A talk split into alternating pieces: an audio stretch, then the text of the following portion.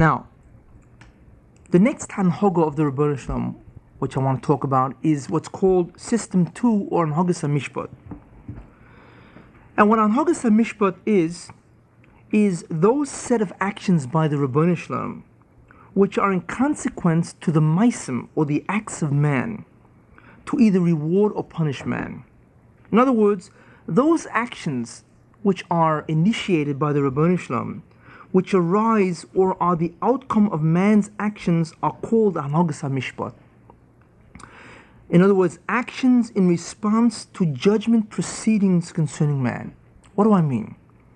When the Ribbono Shel Olam institutes judgment proceeding proceedings in consequence to man's acts. In other words, if man is either bringing a tikkun, a correction, a rectification to creation, or, or, or else he is furthering mekalkal creation, he's bringing a further kilkul to creation, he is damaging creation. When the Ribbono Shel Olam institutes judgment, judgment proceedings in consequence to man's act, acts, either tikkun or kilkul, to either reward man or punish him, then these judgment decisions translated into actions fall under the Hanhogas Hamishpat category. These actions by the Ribbono Shel Olam can be punishment, there can be sufferings, there can be failures, or there can be reward, happiness, or success. Many times you see a person succeed or he fails, he is happy or sad, he goes through a great deal of sufferings or he's very healthy. A great deal of these kind of uh, experiences that man goes through is the result of Anhagas HaMishpat. In other words, the Ribbono Shel Olam, in consequence, following man's acts, and as a result of man's acts, he judges man, and the, what the decisions are is to give man either success, happiness, or whatever, or to give him failure and, and of course, uh, sadness or suffering. These actions itself, or rather these experiences that man goes through, many times are a result of the Anhogas HaMishpat. The key concept in, in, in Anhogas HaMishpat is that these actions, which are initiated by the Ribbono Shel Olam in the physical world, will only come following man's actions and also will only be or will only come as a result of the actions. These are judgment decisions. They will never precede man's actions. If these events, for instance, suffering, failure, success, happiness, precede man's actions, then they cannot be the consequence of his act, and therefore these actions must be occurring because they belong to another anhaga, perhaps anhaga sakiyam, to set up man where he will then be tested in those areas. So therefore we see that Anhogas HaMishpat is when man does an act, first phase. Second phase, man is judged. Third phase, an action is, ensues from the Ribbono Shel Olam following the act and in consequence to the act, and of course is visited upon man. That's Anhogas HaMishpat when acts happen to man as a result of his causation. These acts are his responsibility. That's Hanagas HaMishpat. If a man receives acts from the Ribbono Shel Olam, if he goes through experiences which he does not understand, and as far as he's concerned, are not a result of his acts, he didn't do anything to deserve this, then it is not a result of Anhagas HaMishpat, it is a result of Anhagas HaKiyum, because he's got to have them in order to create a proper test circumstance for him. For instance, many people sometimes, not many people, but sometimes people become very wealthy and they know they didn't do anything to deserve it. Sometimes a person becomes very sick and he says, Why do I deserve this? Sometimes a person goes through a lot of suffering and he can't figure it out. Sometimes a person, uh, some, something unusually good happens to him he becomes very happy. And you also cannot understand why. He didn't do any merit to deserve this. Then, if it's not attributed to Anhogas HaMishpat, in other words, these experiences do not emanate from his actions, then they must emanate from the acts of God under the category of Anhogas HaKiyum. So it's one of the other.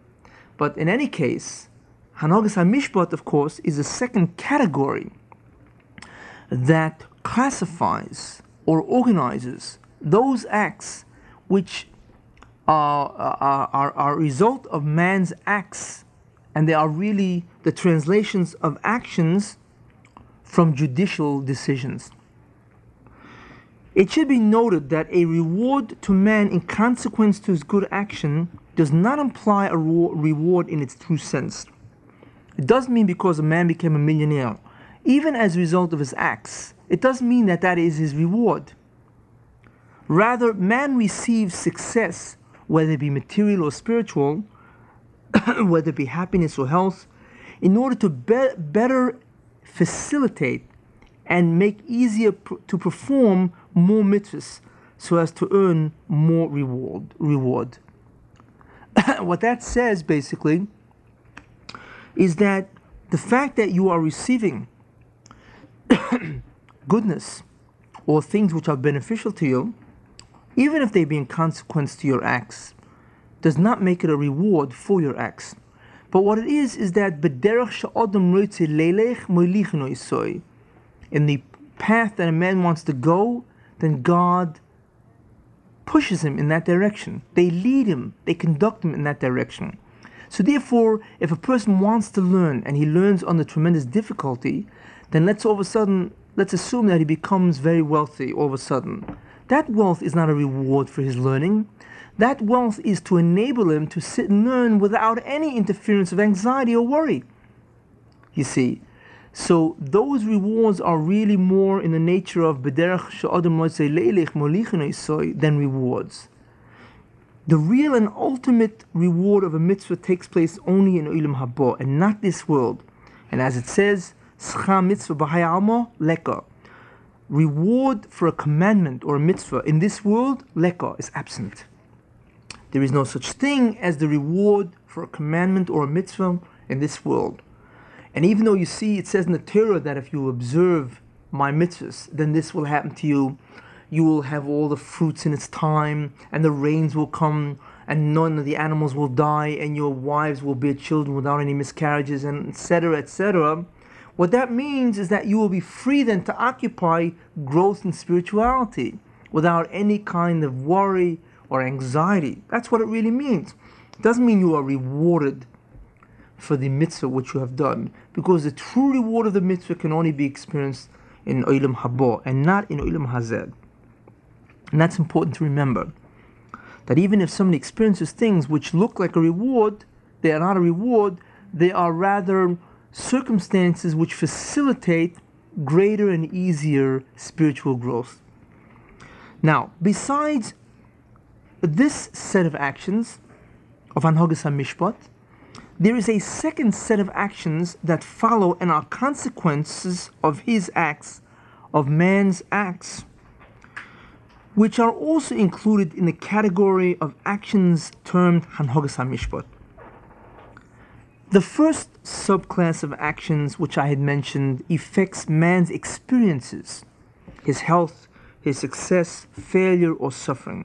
In other words, what happens to a man in terms of his experiences if it if it results as a result of his, actions, that's the actions under the category of Anhogas HaMishpat, but it's the first, uh, first uh, division. The second subclass of actions in Anhogas HaMishpat affect not man's experiences, but rather the state of man, namely the state or the amount of Hester and Ha'ora which exists in the world. In other words, the amount of Hesti Yechudoi, the concealment of the oneness of God, and the amount of the of Ha'oras Yechudoi, the presence or the illumination of the oneness of God in the world, is caused or determined by man's acts. That's the second subclass of actions which the Rebbeinu initiates under the term Hanhogas HaMishpat. Now, we see, therefore, that they or this state of creation is a direct consequence of man's moral behavior as regards mitzvahs.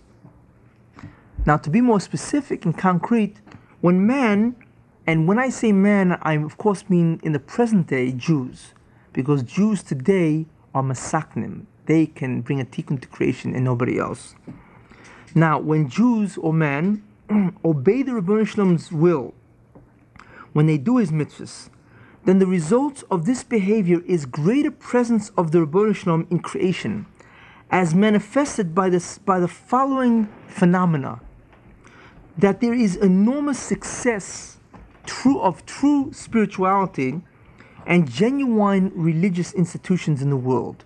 All of a sudden, you see that when a person wants to learn, it's very easy to understand, it's easy to learn, he doesn't have to worry about making a living. All of a sudden, it's easy to grow in spirituality.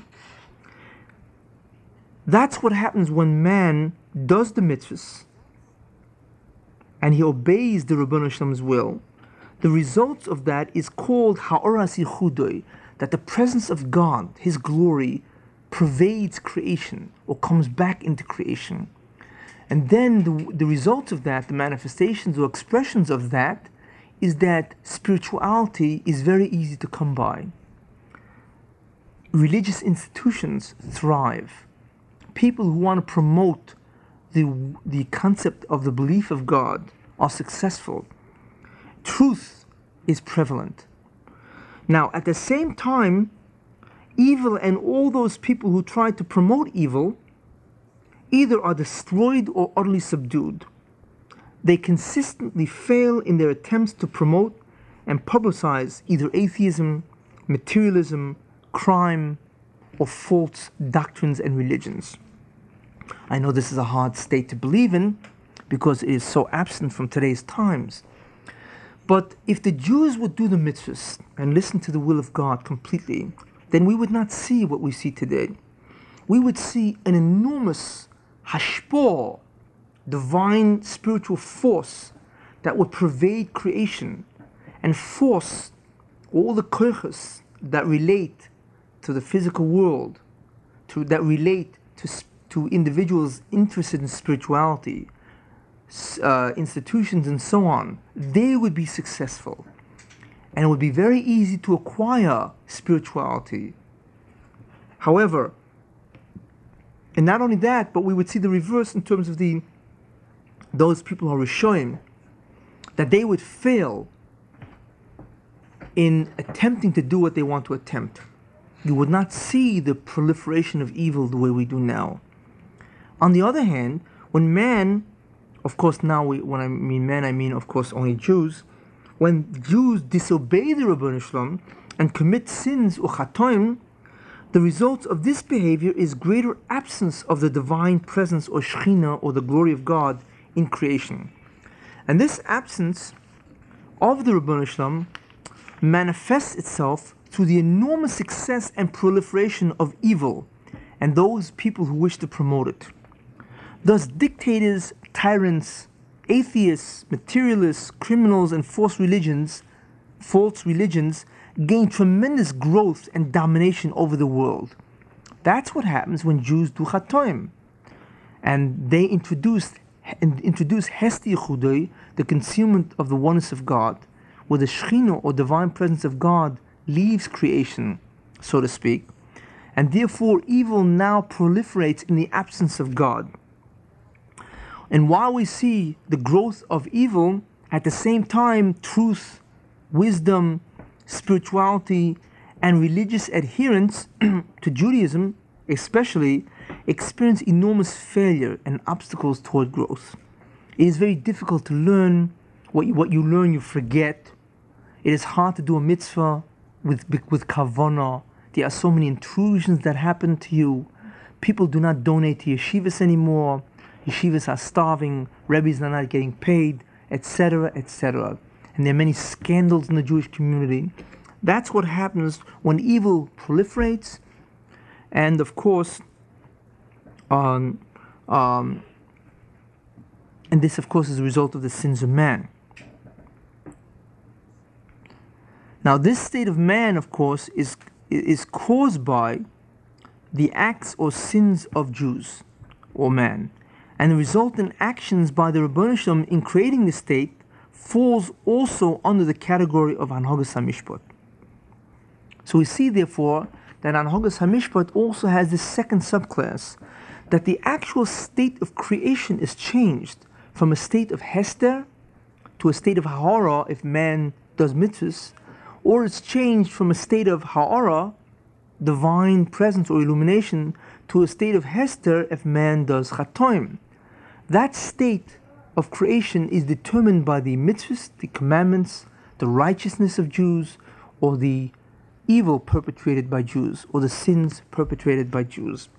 They actually can change the state of creation. So we see, therefore, that the Hanogas HaMishpat has two subclasses.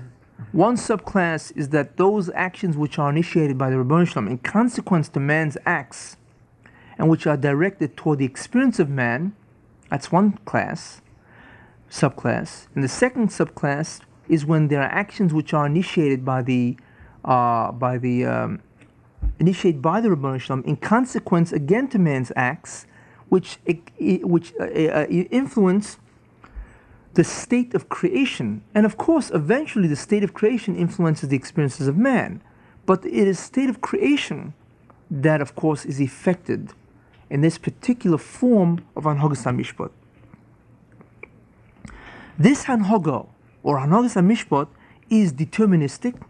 It's is arusa deliela that the Ribbono Shel Olam initiates actions and causes these events to occur by sending a message, of course, hashpor to the malachim that manipulate the koiches, that of course bring about all these events. And the hashpor, of course, is directed milamailo lemato, from above to below. Now, Hanogas HaMishpat is the most absolute, unchanging principle in creation, in that man's future state in Olam Haba is due solely and only to the extent of his righteousness. Hanogas HaMishpat is absolute he receives no more and no less than what he earned in this world through his acts as regards the mitzvahs. That is Anhagas Mishpat. You get what you earned. The more you earned, the more you get. The more you labor to understand who God is, the more you comprehend God in Elim Haba. The less you labor to comprehend God, the less you receive of the comprehension of God in the Elim Haba. It's an exact equation. However, a creation that only has the first two anhogas, anhogas akiyum and anhogas amishpot, would present a real possible calamity. Creation would be in the exact state caused by man, because man causes the state of creation by his acts. Which means that if mankind as a whole were to makalkal or damage creation, and not be masakin it and not correct it. And how would that happen? Of course, by doing continuous evil acts like the Hamabel, then there is a real possibility that Olam Haba would never materialize, and the will of God to have a community in Olam Haba receiving a Atova would be totally frustrated. And that is why, because the first and second Anhogas, Anhogas HaMishpat, or rather Anhogas HaKiyum and Anhogas HaMishpat, guarantee only that man will have the opportunity and the ability to earn hatova in a future world. But they do not ensure or guarantee this outcome in any way. They give man the setup. They force man to engage in the setup. And man experiences the results of his engagement in the setup. But if a man or if mankind refuses to do good and they all do evil, instead of being Masakin creation, they are Makalkal creation. So it comes out that creation remains in a state of kilkul because creation can only move toward tikkun or kilkul in response to the acts of man and never to any other force. It comes out that man who continuously does evil is makalkal creation. Creation remains in its kilkul. Olam haba never materializes, and the will of God is totally frustrated. That is a real possibility according to these first two anhogas, because those two anhogas only guarantee the opportunity and the ability of man to interact with the world and to possibly in the world. Does not ensure and guarantee that he will do it. He, that is free will choice, and it is up to man. But that's a terrible idea that it is possible for the universe to be destroyed. And the truth is that's exactly what happened in the Dor HaMabul. The Dor HaMabul was a generation, the entire mankind, corrupted, was mekalkal creation to such an extent where Hanahogas Hamishbot demanded ibud, destruction. And that's exactly what happened. And only Noach was saved because he was a tzaddik. Therefore, he was saved. But their, that generation destroyed or was mekalkal creation to such an extent that they all deserved ibud, and they taka all, they and they uh, and they really all died through the flood, the Mabul.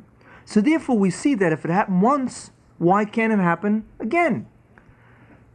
So we see that there seems to be a deficiency in the first two anhogas, Hanogas Hakim and Hanogas Mishpat, that if the world is to truly survive, and that if the world truly has to re- re- reach a tikkun, then obviously a third, a new anhoga must be introduced.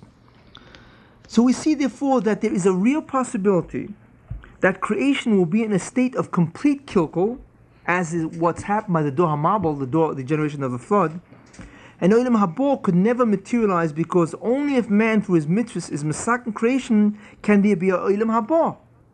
If there is no tikkun, however, then there is no Olam Haba or future world. The Rabbanah will not transform Olam Hazeh into Olam Haba, which is the process that must take place because of the acts of man.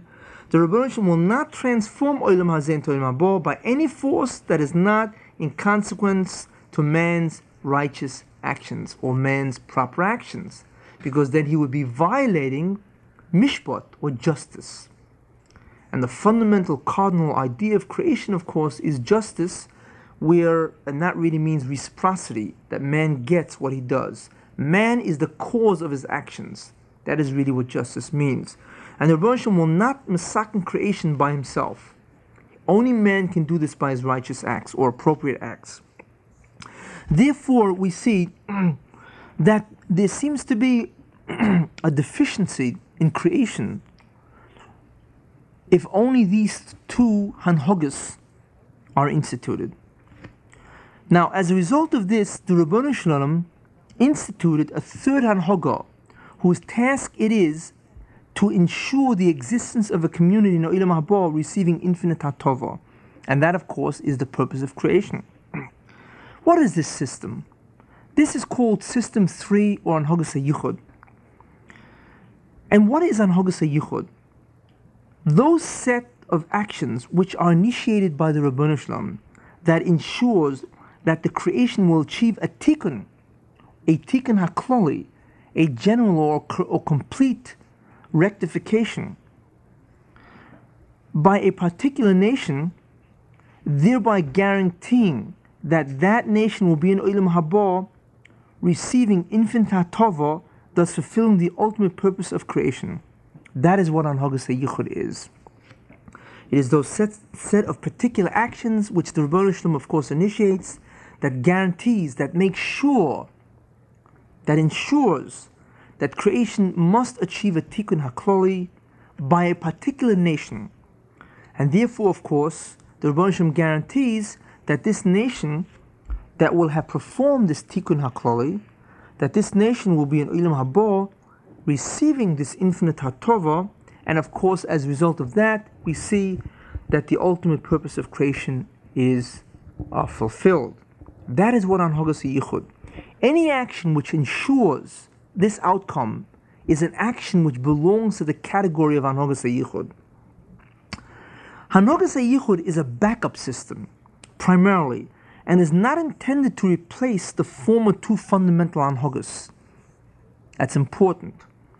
It is activated by the Ribbono Shel Olam only when man or when, only when Jews fail to masakin creation through righteous acts and instead they establish a pattern of being makalkal creation through non-righteous and sinful acts.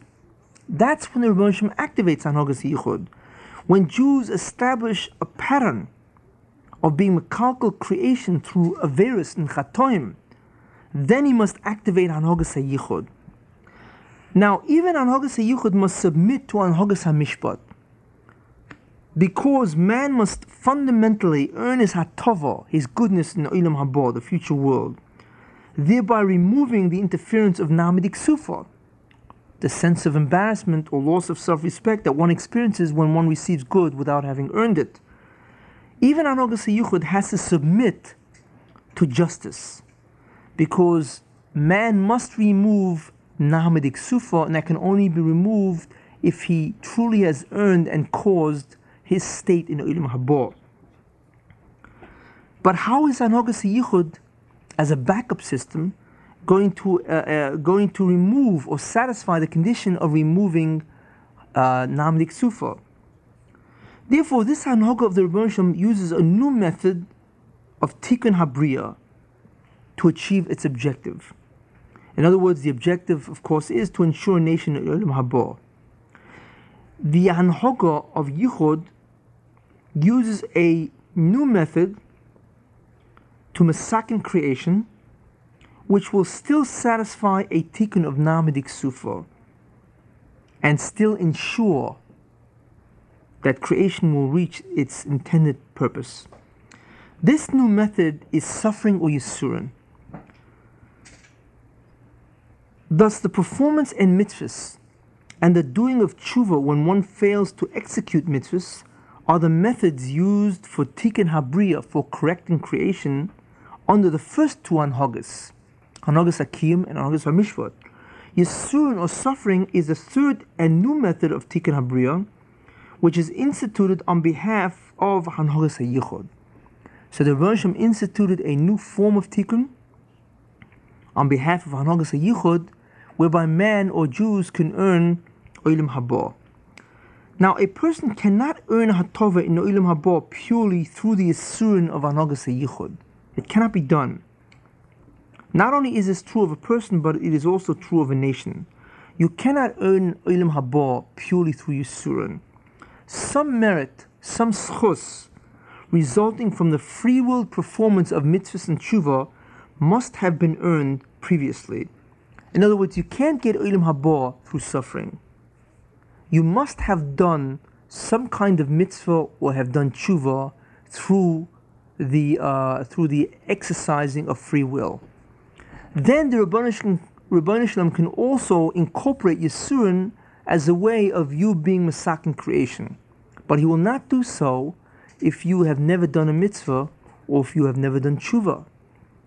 In addition, some tikkun of the Bria, some rectification of creation must have been achieved by an individual or by a nation to be considered for the backup system of Hanhogas Yichud.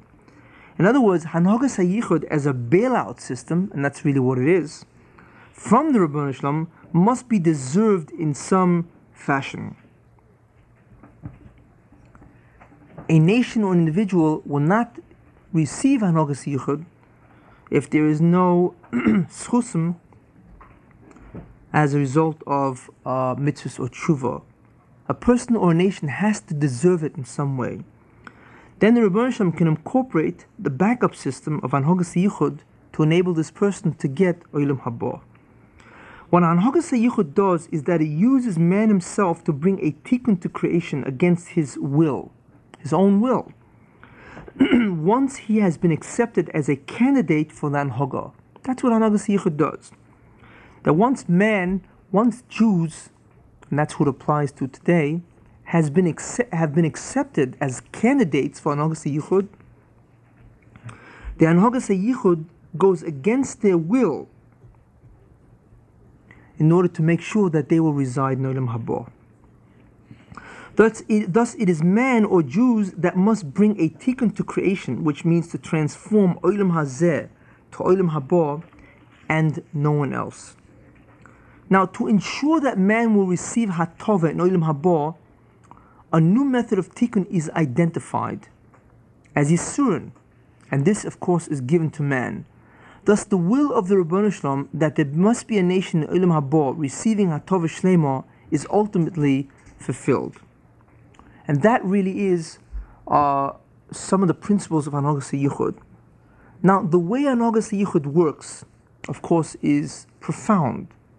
It's infinitely profound how the Ribbono Shel Olam uses the will of man or the will of the Jews itself, or rather how he goes against the will of the Jews to bring a tikkun to creation, and thereby ensuring that Jews get Olam Haba. The, the, these actions, this Hanhoga of the Rebbe is extremely profound.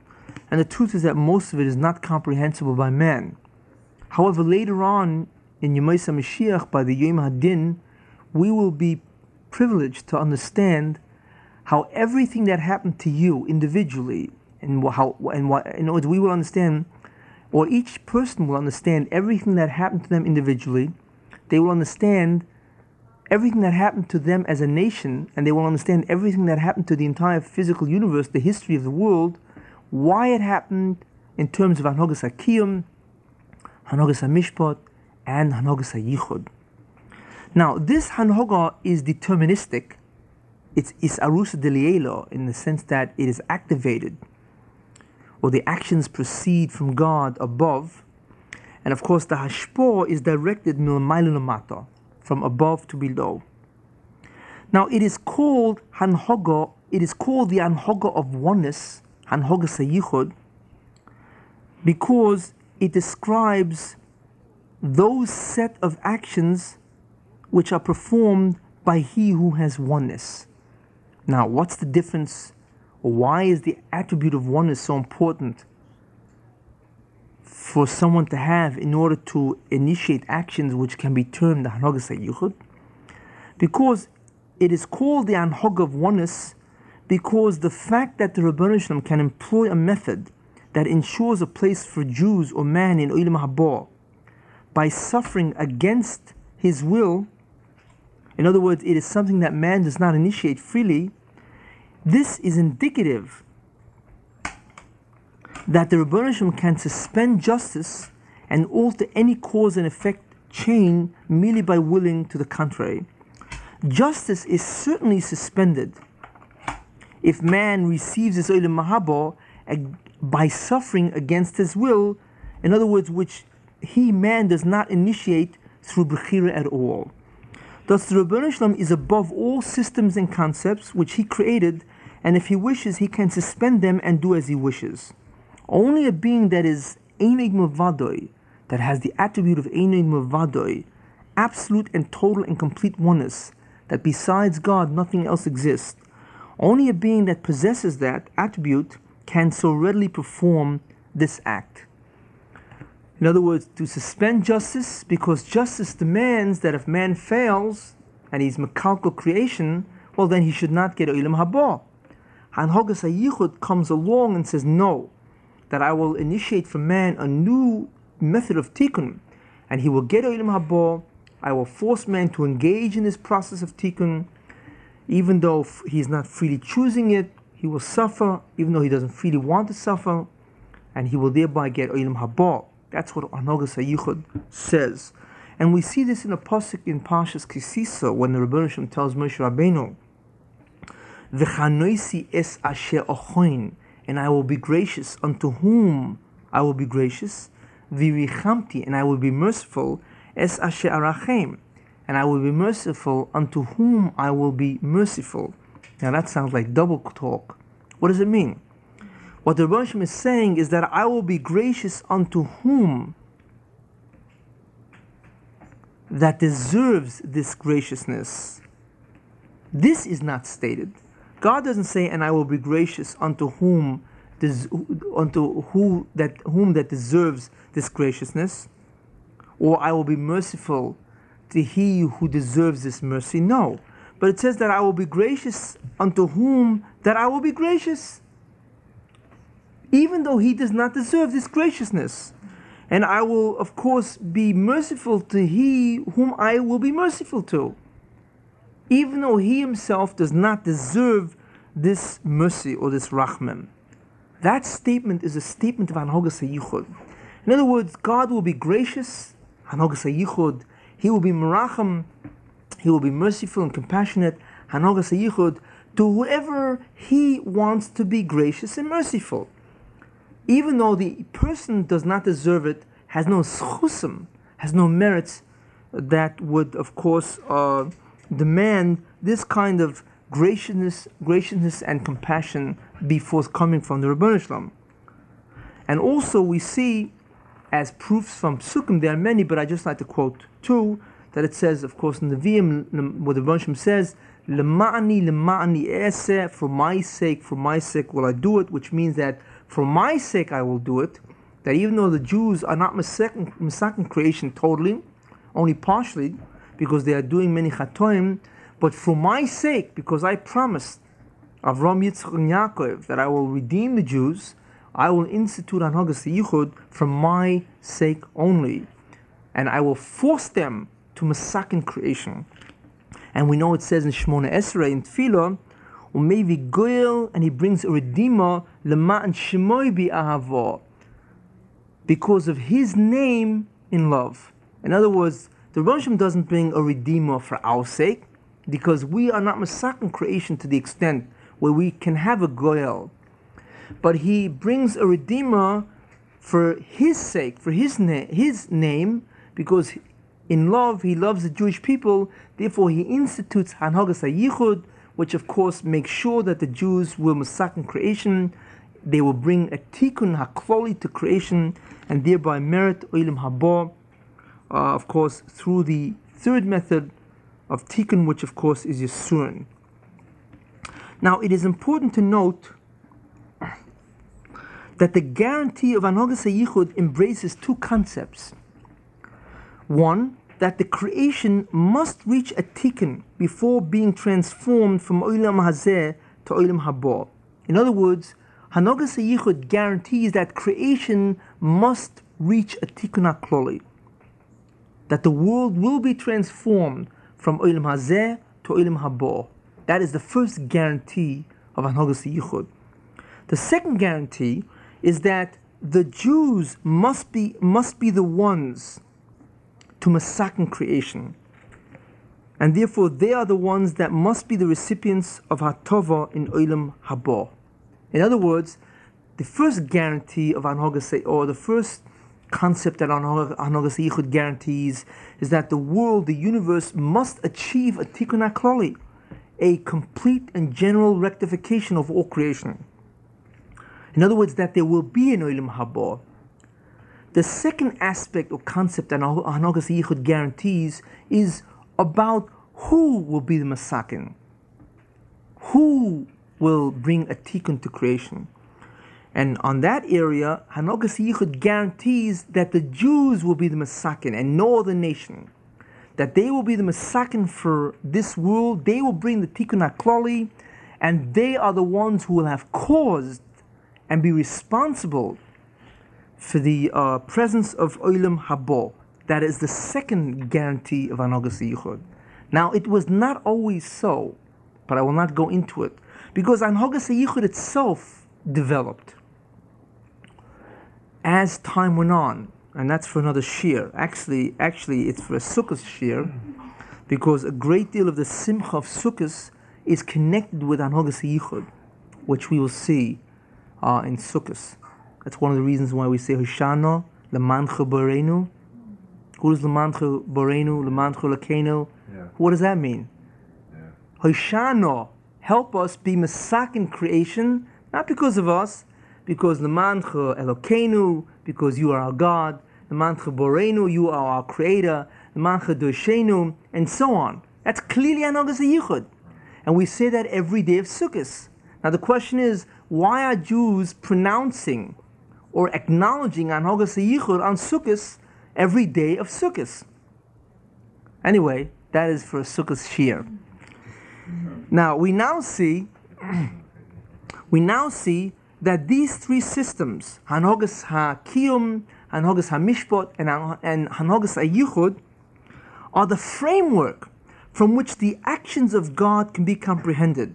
And I tell you, it is worth to be mimic it is worth to study profoundly these systems because all history, everything can be explained within the context of these three systems. These three systems are the real determinants for the actions of God as he relates to the dyadic structure or system of reality. All three systems are the rationale for why God does what he does. They are his guidelines that he voluntarily submitted his actions to. And his actions are directed within the context of these three systems. All three systems are initiated on high, is arus delielo. In other words, the Ribbono Shel Olam initiates the actions to the malachim, to the koichos, to the gishamim. And the hashpo, of course, is directed to the malachim, to the koichos, and of course, ultimately to the physical world, which of course is milmaila lemata. And of course, it is directed to the physical world because there are many necessary outcomes and results that must be achieved. These three anhogas form the profound motives of God's actions into his creation. What unites all three anhogas, all three sets of particular actions, is their common objective, which is to bring creation to its ultimate purpose, which of course we know is that there must be a community of beings, namely Jews, receiving infinite hatova, goodness, in a future world, Olam Haba, without any interference from the phenomena of Nahama D'Kisufa, which of course is the phenomena of bread of shame, or that loss of self respect that one experiences when he receives something for nothing, something which he did not earn. These, of course, three system, uh, systems are the rationale, uh, the guidelines, of course, the determinants, where the actions of God that are initiated into creation can be well understood. And a great deal of hashkafa makes sense. A great deal of the Torah, Tanakh, makes sense when you understand these three systems profoundly. Before I close this topic of the Anhogas of the Ribbono Shel Olam, namely the three sets of, of particular actions of the Ribbono Shel Olam, Hanhogas HaKiyum, Hanhogas Hamishpot, and Hanhogas HaYichud, I wish to mention one other concept, and that is the idea of Yichud Hanhogosoi, the oneness or the sole reality of his actions, the Ribbono Shel Olam's actions, as compared with the actions of man. Only the actions and consequent purpose and goal of the Ribbono Shel Olam will abide and endure, and no other purpose, objective, or goal will exist at all. Thus, even though we see that man has in truth free will, and therefore each and every human being truly directs by himself his behavior and actions toward the fulfillment of his specific desired goals and objectives, if those goals and objectives are in opposition to the purpose and goals of the Ribbono Shel Olam as regards the tikkun of the Bria, or even if they are merely not in conformity to the Ribbono Shel Olam's goals, then in reality, man is compelled, notwithstanding his free will, to bring about the purpose and goal of the Ribbono Shel Olam. And we know the goal, of course, is tikkun hakloli of all creation to usher in Olam Haba. Tikkun hakloli, of course, means the general correction, the general rectification of, of course, uh, the Bria or creation itself. Now, as I had said, in reality, if those goals of man are in opposition toward the Ribbono Shel Olam's goals, which is Tikkun HaKloli, then in reality man is compelled, notwithstanding his free will, to bring about the purpose and goal of the Ribbono Shel Olam with those very actions that he is also employing to bring about the fulfillment of his own purposes and goals, and at the same time. Thus, every act of man, even though it is intended to secure and fulfill his own desired purpose, must also at the very same time satisfy and fulfill the purpose of the Ribbono Shel Olam which is the ultimate Gilya or the divine revelation of the oneness of God, or Tikkun HaKloli. These terms are synonymous.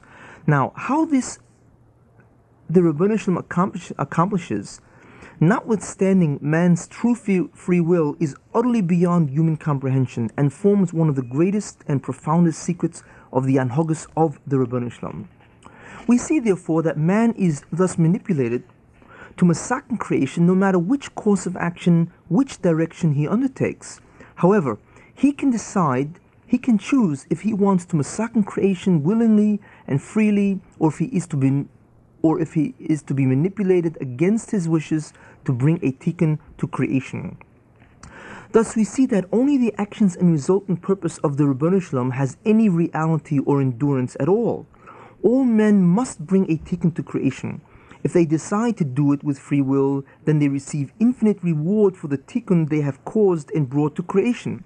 If they decide, on the other hand, to rather pursue their own goals and desired objectives, then those very actions which are causing the achievement of their desired objectives are at the same time also achieving a tikkun for creation. However, since it is the Shel Olam that converts these self-intended actions toward his own ends, in other words, the Ribbono Shel Olam's ends, then they are not causing this tikkun freely or by their own initiative, but are instead being used as an instrument, as a vehicle by the Ribbono Shel Olam to masakin creation.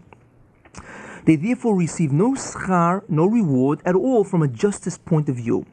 In addition, if their self intended actions are used to bring about sufferings to the Jews as part of Hanhogas HaYichud, then they receive punishment instead, since they wish to harm and destroy Jews, and it is only the Ribbono Shel Olam that uses their evil deeds to bring about a tikkun to the suffering of the Jews under the category of Hanhogas HaYichud.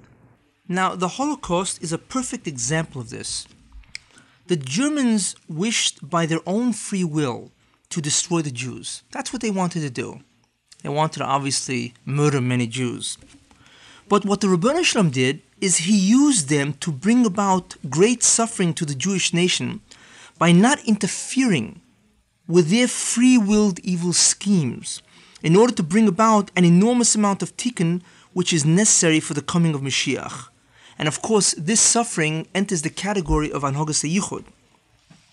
However, since the Germans, since they have perpetrated, perpetrated such an unspeakable, incomprehensible evil toward the Jews, they, however, will go ultimately through unimaginable sufferings. But the fact that the Shel employed their actions toward his own desired end does not diminish in any way the enormity and magnitude of their crime and their necessary punishment. That's the way the Shel operates. That he allows men, he allows the actions of men to bring about the purpose that he wants to achieve. And the Germans, even though what they wanted to achieve is, of course, tremendous evil, they wanted, of course, to destroy the Jews, and that they desired through their own free will. Nobody put it in their mind. The Shel did not put in their mind to destroy Jews. They wanted to destroy Jews because that's whatever they felt like doing, whatever dominates them. But what the Shel did is he allowed them to carry out their actions. He didn't interfere with them because the sufferings of the Jews, which the Germans intended to to bring uh, to, to bring about, would also serve the purpose of the Shel Olam in the fact that Jews would undergo tremendous amount of suffering. And we know that suffering is one of the ways of bringing a tikkun to creation, a general rectification of creation. So therefore, the Shel allowed the Germans to do what they wanted to do. But the fact that the Shel allows them to do their evil schemes and uses that for his own ends, the fact that the Shel used the Germans as his instrument does not in any way diminish the magnitude of the crime that the Germans did. It just so happens that the Shel used their particular uh, desires toward his ends. But that does not in any way remove the punishment that the Germans will get, the Lavoy. So we see that, therefore, that in summary, all acts of all men, even though they be initiated through free will, in actuality satisfy two objectives. One is overt, the other is covert. And this is a, a tremendous uh, side of the way the Ribono Shel is misnaig, the way he conducts himself, the way he operates creation. that all actions of all people really satisfies continuously two objectives. One is overt and the other is covert. They satisfy the overt objective of accomplishing man's desires, that's the overt objectives, and they also satisfy the covert objective of accomplishing the Ribono Shel purpose. Two objectives in each person's behavior. If a person's behavior does not satisfy the Ribbono Shel Olam's objectives, which of course is Tikkun HaKlali, the general correction of all creation, then that person doesn't, is not allowed to carry out that action. All actions of men satisfy the Tikkun HaKlali, but they can decide if they want to be doing that action willingly and therefore they merit the reward of that Tikkun of creation, or they can decide if they want to be the instrument of God that He uses them to bring about His own purpose, which of course is Tikkun Habriya, the correction of all creation. It's up to the person. But whatever a person does, all his acts move toward that purpose. So he thinks that he is satisfying his own needs and desires. In truth, he is really satisfying the needs and desires of the Ribbono Shel Olam. Now, the comprehension of this incredible, incredible phenomenon, which is called Yichud Han will ultimately be revealed to all mankind on the great day of judgment. In other words, on that day, we will understand exactly how every act of every person brought creation closer. Whether you whether the person has been an instrument or whether the person has freely caused, of course, that advancement toward the tikkun of the Bria. On the great day of judgment on Yom Hadin, a person will understand exactly everything that transpired and how all actions of all men, all nations, actually was advancing the purpose even though people thought that what they really were securing is the fulfillment of their own objectives. And that is why it's called Yichud Hanhagosoi, that the Anhog of God, the actions of God, the purpose of God, is the only thing that really is. The only thing that really will eventually be realized. Nothing else really exists or will have a have any kind of endurance. Now we are now in the position to define and understand various concepts as a result of the previous um, introductions. These terms are teva, natural law, nes, miracle, shinui teva, which is magic, and kishuf, which is black magic, sorcery, or witchcraft. There are three aspects to physical reality. They are what is, how is it, and what does it go through? Those are the three aspects to physical reality. What do I mean by them? Okay, let's take a look at the first aspect. What is? And what that means is that physical reality consists of beings or entities that are composed of physical substance, material, or matter. This is called the chomer, the material, that's what chomer means, of physical being. Every entity contains an essence or nature that states what that being is. The nature of physical beings contain characteristics, attributes, and properties with which we can identify that particular being. That is the first aspect of physical reality, the concept of what is. In other words, what is the what what are the physical entities or physical beings that exist? That is the first aspect of physical reality. The second aspect of physical reality is how is it? What does that mean? Okay, this is called the form or the tsura, the form of physical reality. And what do we mean? The following All physical beings behave or act or conduct themselves in certain manners and ways. Now, the behavior is well defined in each physical being and it also it is operating within certain limitations and boundaries the actual conduct and parameters of behavior of physical beings constitutes what we call natural law. In other words natural law of physical beings is precisely that idea. Because physical beings conduct themselves or behave or act in certain ways under certain limitations. And that is called teva, or natural law, or nature. Now, natural law of physical beings is always constant at all times. That is the concept of constancy. That natural law is always constant. Well, eh, eh, in other words, at all times, this is what we will observe. Physical beings or entities always behave or are always restricted in terms of their behavior according to this set of rules, natural law, and the natural law is constant at all times. And also, natural law of physical beings is always consistent from place to place. You don't find in one place you have one natural law and in another place you have another natural law. It is always consistent. It is therefore predictable because it is consistent and constant. It is therefore predictable assuming one knows the natural law that the objects fall under. In other words, since the natural law of objects are consistent and constant, obviously we are able to predict how a body, an entity will act since we don't since we know the natural law that it operates under. And of course, to the degree that we do not know the natural law, to that degree we cannot predict the behavior of an object. So this is the second aspect of physical reality. How is it? So so far we have the first aspect, what is? What are those entities that exist? And the second aspect, of course, is how is it? Those entities which exist, how does it behave? Now, the third aspect of physical reality is what does it go through? Now, what does that mean?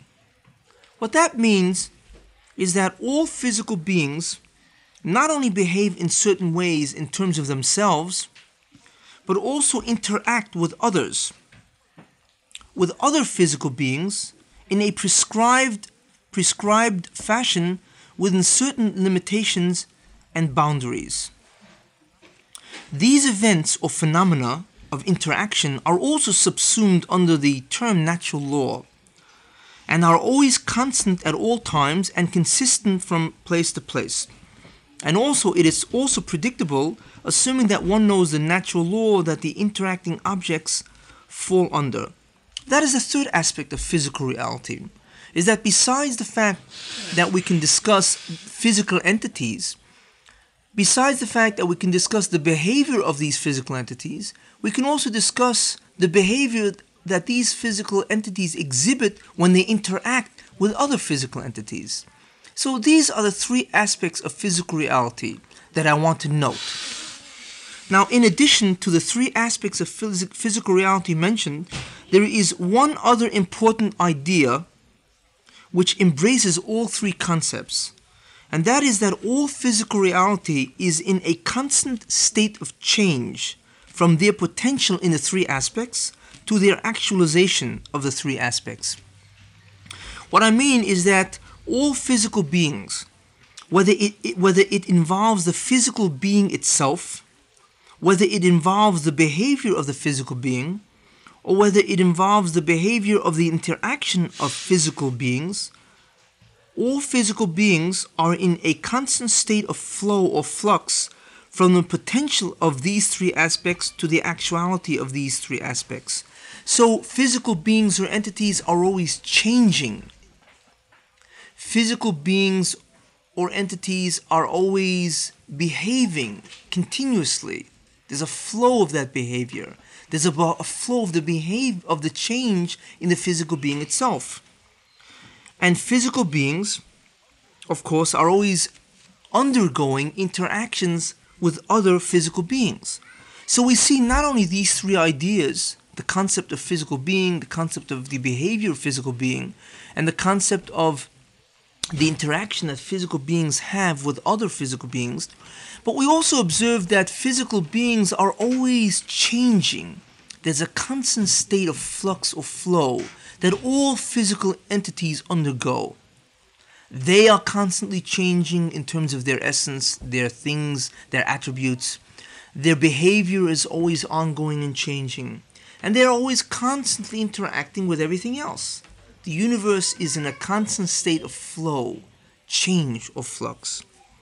Now, this constant flow or flux or change of physical reality from potential to actual, as regards the three aspects, is the immutable progression of reality toward an ultimate purpose. And we, of course, know what that ultimate purpose is.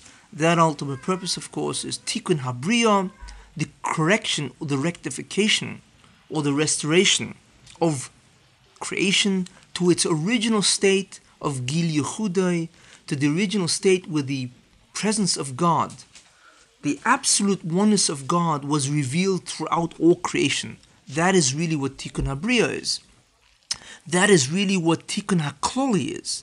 The general correction or rectification, or the Tikkun Habriya, the correction or rectification of creation, really refers to Gili the revelation of the absolute oneness of God, which was originally revealed in the beginning of creation. But that was concealed from, of course, men, and it is our purpose, of course, to get that presence back into creation. That people should ultimately again realize who the Ribbono Shel Olam is. Now, we may ask, what is the origin or the determining principle that gives rise to physical reality in all three aspects physical being, behavior of physical being, and the behavior of interacting physical beings. What is the determining principle that gives rise to physical reality in the three aspects which I've discussed?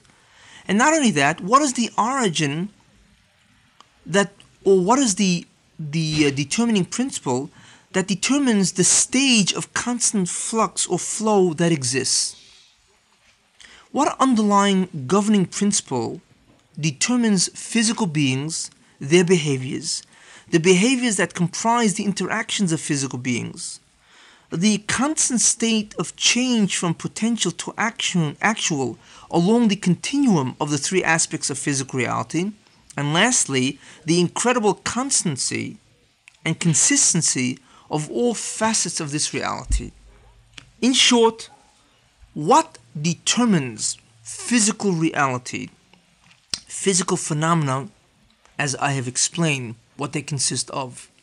The entities, the behavior of those entities, the behavior of the interaction of entities, the constant state of change and flux that entities go through, and also the constancy and the consistency that we find that the physical universe has in terms of the permanence of physical phenomena and natural law. What are the determining principles? Are these underlying principles or causes that determine these areas of physical reality inherent and internal in physical reality, reality itself? Or do they lie outside and external to, to physical reality on another dimension or plane? Now we know what scientists feel. Scientists feel that the causes, the determining principles that govern or give rise to physical reality is inherent internal internal to the physical beings themselves. If you want to seek the principles of physical reality, then study matter, time, space, energy, and so on.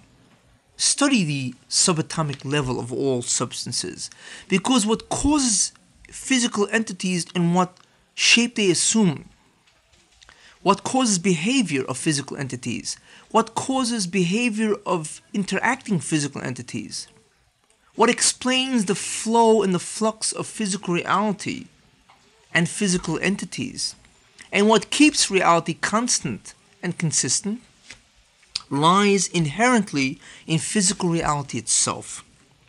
However, according to Judaism, the answer does not lie inherently or internally in physical reality.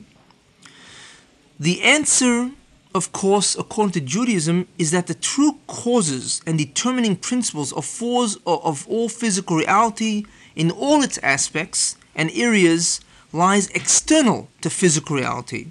It lies in the koiches nivdolim, the transcendental forces which I had mentioned previously, which inhabit Bria.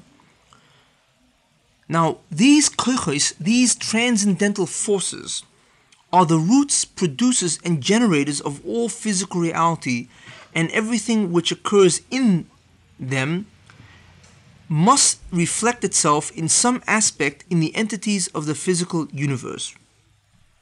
As I explained previously, that in Olam Bria, in the spiritual dimension of the world of Bria, there lies what's called transcendental forces, nivdolim, and these koiches are really a mirror universe toward the, uh, toward the physical universe. Everything that exists in the physical universe has a counterpart in that mirror universe. Not only does a counterpart exist for each physical entity, each geshem? In other words, not only is there a koyach, a force that represents each geshem, but all forces are linked to their corresponding or their counterpart geshomim or physical entities. We know that also from previously. In addition, we know that of course that all physical entities are derived from the forces. We emanate from those forces that exist in the world of creation or Olam Bria. And we also know that all physical phenomena and outcomes are merely manifestations and expressions of the transcendental forces. The mechanism of all physical reality, therefore, consists of two components or elements. One spiritual, and that is the koyach, the force, the transcendental force, which of course resides in Olam Bria, the world of creation. And the second component or element of the f- mechanism of physical reality is physical. It is Geshem. It is the physical entity itself. This is called the dyadic structure or the system of reality. In other words, all physical reality, the base of that is the, the dyadic structure, where you have Geshem, or physical entity, on one level, in this world, Oil Masiyah, and you have Koyach in Oilam Bria. And those two components, the Koyach and the Geshem, forms a dyad. And that is the dyadic structure of reality, and it is the Koyach that determines the existence, the form, the behavior, the behavior of, uh, the behavior of physical entities, the interacting behavior of physical entities. It determines the constancy and the consistency of physical entities. It determines the ongoing flow and change of physical reality that we observe. Now, based on the innate or inherent nature of any given koyach, there exists a tremendous range of possible or potential operations that can be applied to this koyach nivdal. Each such possible operation in the koyach, in the force, would generate different particular phenomena or results in the geshem counterpart. Thus, each geshem, each physical counterpart, is capable of a tremendous range of possible physical phenomena transpiring in it as a reflection of what occurs in its generating koyach counterpart. In other words, until now we look at a force which is a counterpart of a physical entity, a geshem.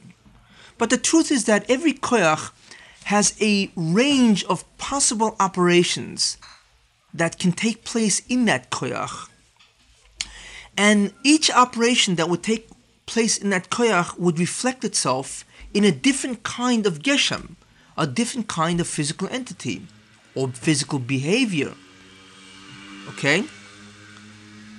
So therefore, the physical entity can assume many, many different forms. And the range of forms that a physical entity can assume is equivalent to the range of operations that can be done to its koyach counterpart. Now, the anhogas hakiyum, or that set of specific actions of the Ribbono Shel Olam that concerns itself with bringing a tikkun to creation, the anhogas Hakim of the Ribbono Shel Olam, however, establishes that each and every koyach can only be operated by its controlling malach according to particular patterns or modes of operations that will lead ultimately to tikkun haklali, the general rectification, which of course is the ultimate purpose of creation. In other words, only certain particular patterns and modes of operation, certain select operations, can be implemented in any koyach. And of course, these operations, which can be implemented in any given koyach force, comes from the range of possible patterns and modes available according to the inherent nature of that koyach. Now, only certain particular patterns and modes of operations can be implemented in any koyach by malachim whose task it is to control the koyachs, because it is only these particular patterns or modes of operation which has been determined by the Shalom to lead creation to its ultimate purpose, namely tikkun of all creation, which of course we know is Gil Yehudei, the absolute oneness, the revelation of the absolute oneness of God. Thus, Hanhogas Hakiyam of the Ribbono Shel Olam demands, and we know what Hanhogas Hakiyam is, that set of action that brings about creation to its ultimate tikkun. The Anhogas Hakim of the Ribbono Shel Olam demands the presence of certain particular pattern of operations in any given koyach from the total possible range of operational patterns, and also demands at the same time that these certain particular patterns be at all times constant and consistent from place to place.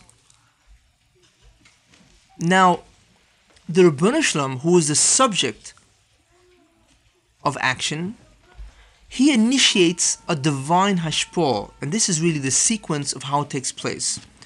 The Ribbono Shel Olam initiates a divine hashpor, which is a spiritual causative force. It's an influence.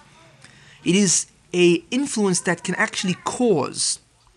What the Ribbono Shel Olam does is he initiates a divine hashpor, which is transmitted to a controlling malach of a koyach.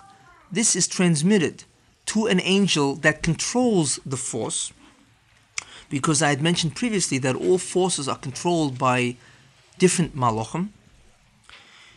He is mashpia. He initiates a divine force, which tra- is transmitted to a controlling malach of a particular koyach, and of course it contains both the exact will of God as regards to what particular pattern or mode of operation must be implemented in this koyach,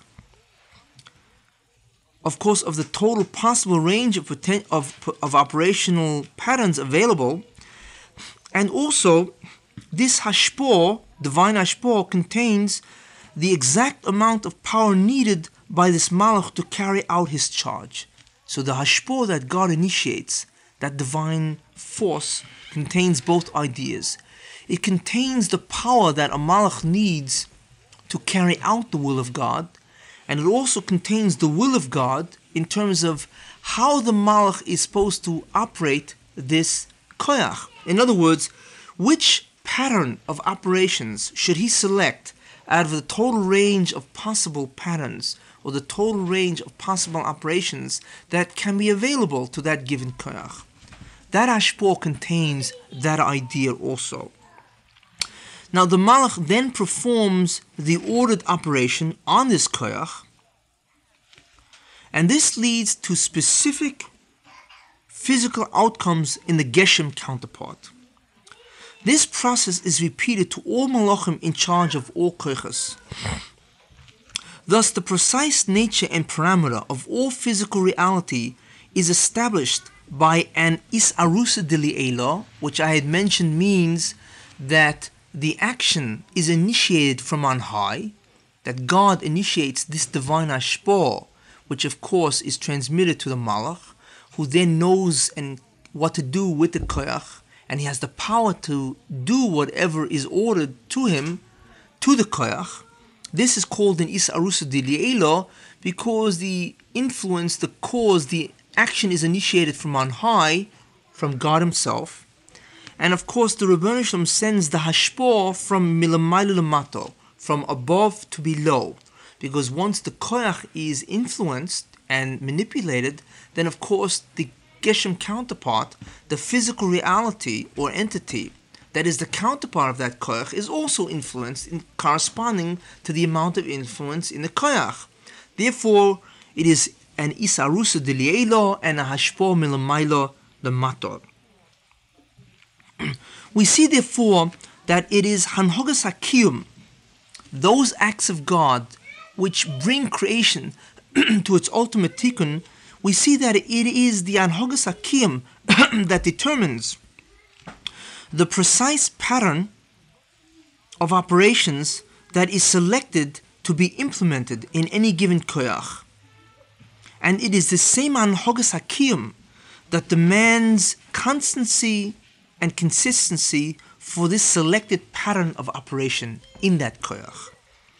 Now, the effect of a selected particular pattern of operations of koyches results in a particular pattern of physical reality that is constant for all times and consistent for all places. Thus, the specific outcomes of physical reality as regards to physical beings, the behavior of physical beings, the behavior of interacting physical beings, the changes from potential to action, actual, as regards to these three aspects, and the constancy and consistency of physical reality is nothing more than an outgrowth and resultant manifestation of precise, prescribed, regulated patterns of operations that are carried out among the Kochas Nivdalim. That's what we see now. That physical reality in toto is a reflection of what transpires in these Kochas. And that physical reality as we see it, natural law, physical phenomena that we observe, is nothing more than an outgrowth of specific pattern, patterns of operations that are implemented in the forces by the Malachim that are in charge of these forces. It is just these prescribed particular patterns of operations among the koiches or forces that determine the exact form that physical reality assumes for the purpose of achieving the tikkun of creation in the best possible manner. The term teva, which means sunk in or impressed in or set in, that's what teva means, to be sunk in to be impressed in or to be set in. The term teva means the constancy and consistency of any given prescribed particular patterns of operations that are implemented in the koiches by their controlling malachim, irregardless of the kind or type of prescribed patterns or modes of operations employed. That's an important idea.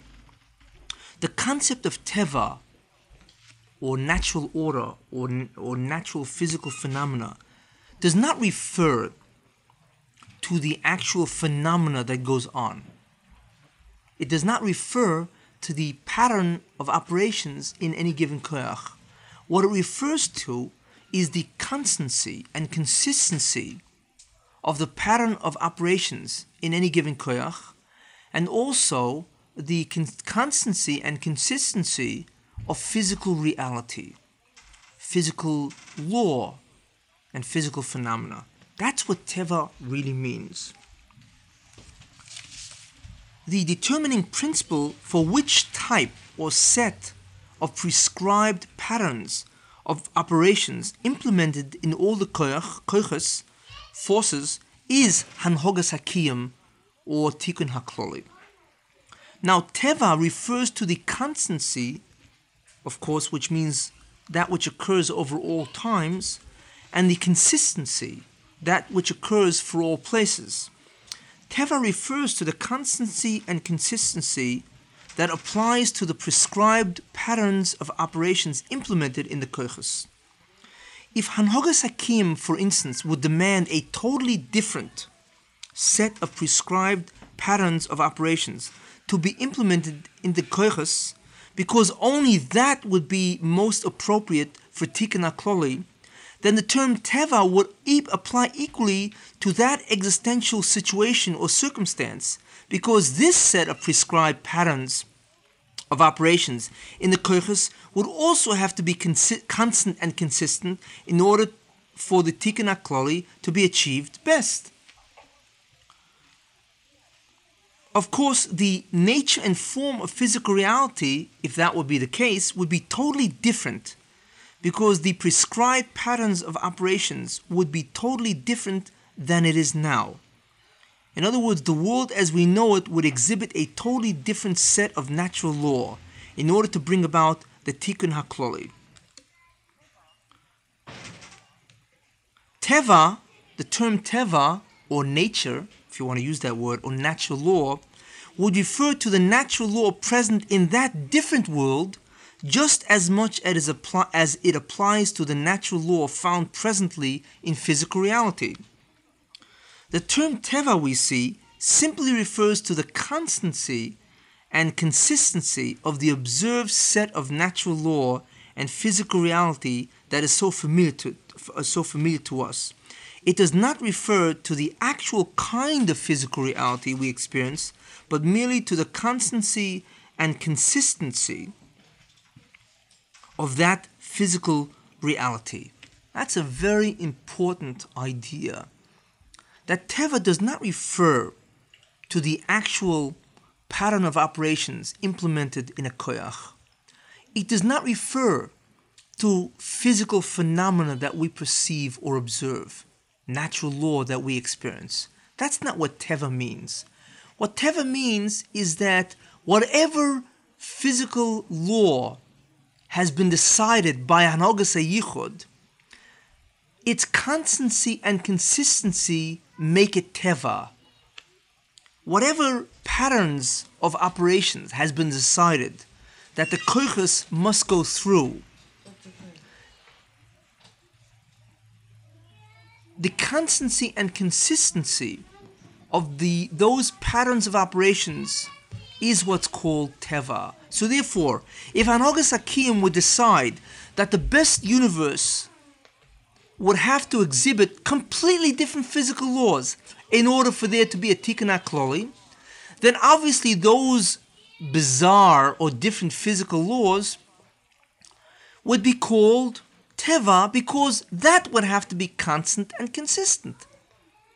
Of course, it would be totally different than what we observe now but it would have to be constant and consistent because that would be those physical laws and physical phenomena that would have been decided by the Ribbono Shel Olam that these would be the best possible circumstances to bring about the Tikkun HaKloli.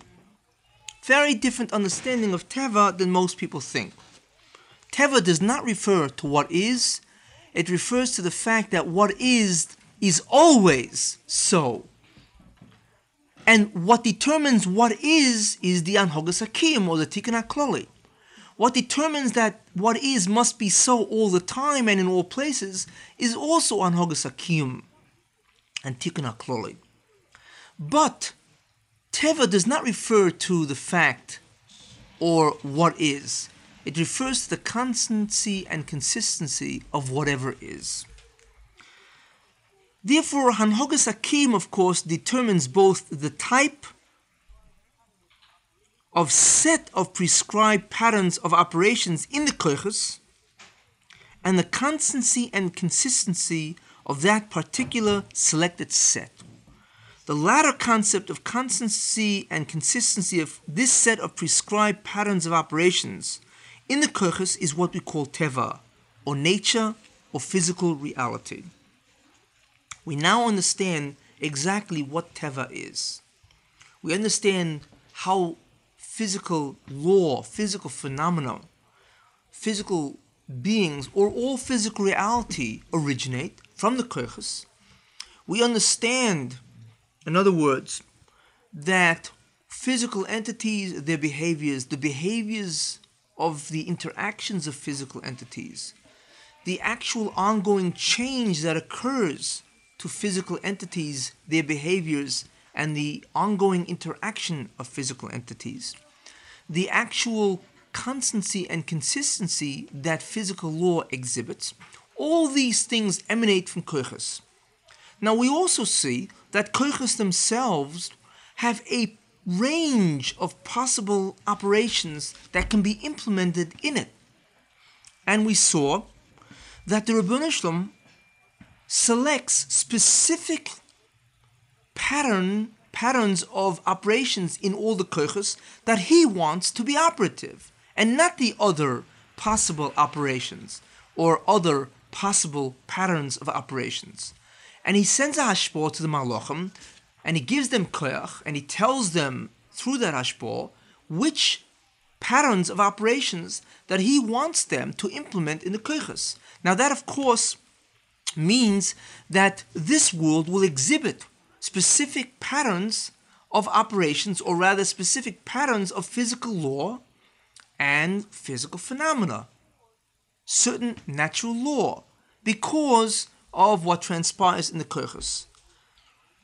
And of course, what determines all of this is Anhogas Akiyum, because it is just that set of natural law and physical phenomena that will bring about Tikkun HaKloli or Gil Yechudoi or Tikkun HaBriya. And Teva refers to the constancy and consistency of those particular uh, patterns of operations that take place in the koiches by their controlling malachim. Teva also refers to the constancy and consistency of physical law and, of course, um, physical phenomena or physical reality that we experience. Teva refers to the constancy and consistency, not to the actual phenomena that we perceive. Even if the physical universe was totally different, for instance, let's say the Rebbe decided that gravity should not exist, that objects, objects should be able to float any way they choose, that there is no such thing as an attraction or pull that the earth has toward the objects that are inhabited in it. But rather, there is no gravity.